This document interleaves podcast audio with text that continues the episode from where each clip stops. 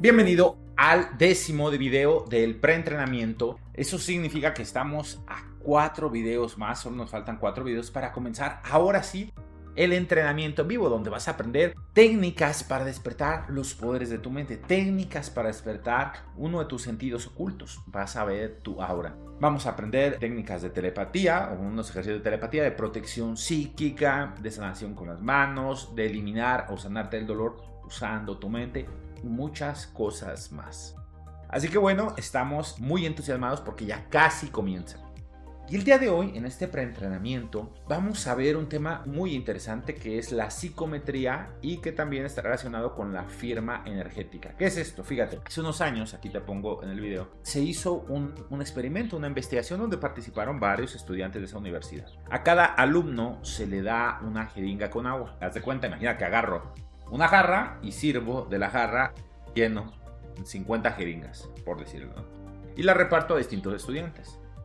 Entonces, claro, si yo pongo distintas gotas de esa jarra al microscopio, voy a ver que la forma molecular estructural de esa agua pues es prácticamente idéntica porque vienen de la misma fuente.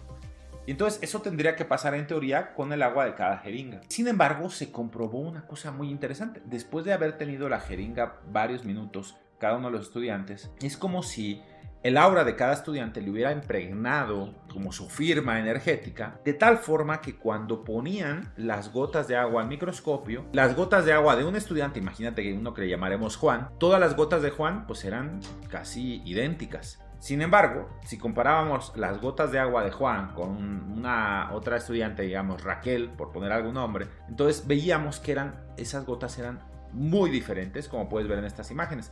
De un lado vemos una hilera de gotas que pertenecen a una misma persona, pero en el otro lado vemos la hilera de gotas que pertenecen a una persona diferente. Las gotas de una misma persona son iguales, prácticamente idénticas, mientras que las gotas entre una persona y otra hay bastante diferencia.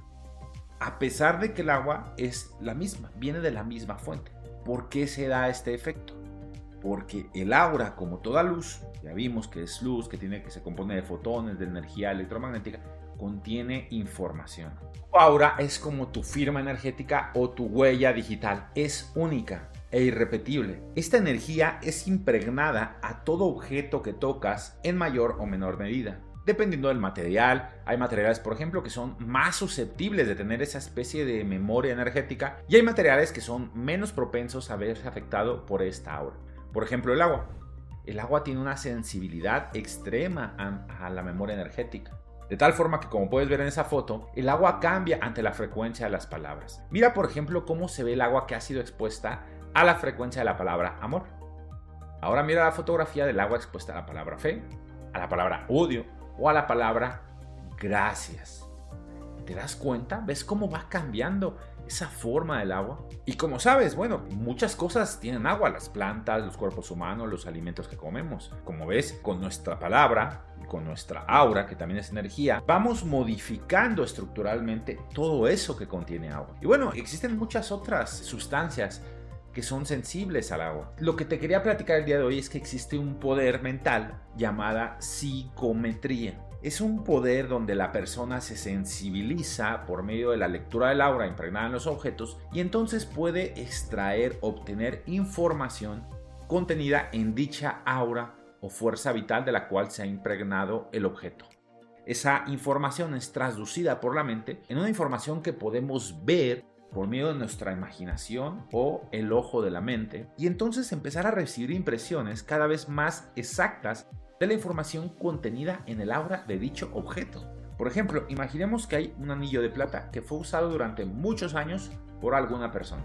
Un día se le cae ese anillo a la persona, se pierde, y entonces es encontrado por una persona que tiene ese poder o que ha desarrollado esa habilidad, porque en realidad es algo que todos tenemos, pero que se puede desarrollar. O hay personas, claro, que nacen ya con eso muy desarrollado, pero se puede desarrollar. Entonces la encuentra esa persona. Entonces esa persona al tocar el anillo va a empezar a recibir imágenes de su antiguo portador sabiendo de esta forma, por ejemplo, quién ha sido el portador anterior de dicho anillo. Quizá no con completa exactitud o dependiendo de la, del avance que tenga en dicha habilidad la persona, pero por ejemplo podrá percibir si es masculino o femenino el antiguo portador, si es joven, adulto, anciano, o si la persona tiene tendencias de pensamientos positivos o negativas, o en su humor, etc.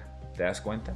De hecho, existen mediums o clarividentes que han desarrollado esta capacidad de tal forma que han hecho colaboraciones con la policía para encontrar a personas desaparecidas usando los objetos que le pertenecían a esa persona desaparecida. De tal forma no encuentran a alguien, le llevan un cepillo, por ejemplo, que usó mucho tiempo, una ropa, una, una cadenita, un dije, etcétera, que usó mucho tiempo su dueño, ese, bueno, ese dueño de que está perdido. Y entonces lo toca, empieza a percibir a la persona, luego empieza a pedir más información y no solamente percibe quién es el dueño, sino que puede empezar a percibir, fíjate que qué interesante, puede empezar a percibir dónde se encuentra, cómo se encuentra.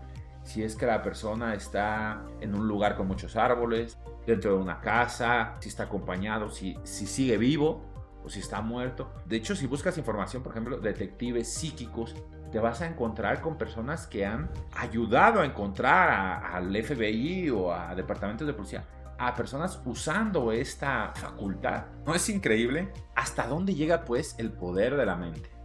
En nuestros entrenamientos avanzados enseñamos técnicas para desarrollar esta habilidad como la psicometría, que como te decía antes, en realidad todos tenemos, pero que simplemente hay que aprender a desarrollar. Y bueno, como prueba de que tú también tienes este poder, aunque tal vez no tan desarrollado, es de que, por ejemplo, alguna vez habrás conocido a alguna persona y solo de estar cerca de ella, sentiste sus intenciones, que tal vez eran buenas o malas. O como se llama, mala vibra o buena vibra, ¿cierto? Platícame en los comentarios si alguna vez te sucedió esto. O tal vez entraste a algún lugar, alguna casa, un recinto, y tal vez habrás podido percibir un ambiente denso, un ambiente ligero, un ambiente más depresivo o feliz. ¿Alguna vez te ha pasado esto? Platícame en los comentarios, platícame tu experiencia. Bueno, es de lo que hablo. Tiene que ver con esta percepción extrasensorial y que podemos o se conoce como psicometría, esa capacidad de leer o de obtener información a partir de la energía de un objeto, un lugar o una persona. Y bueno,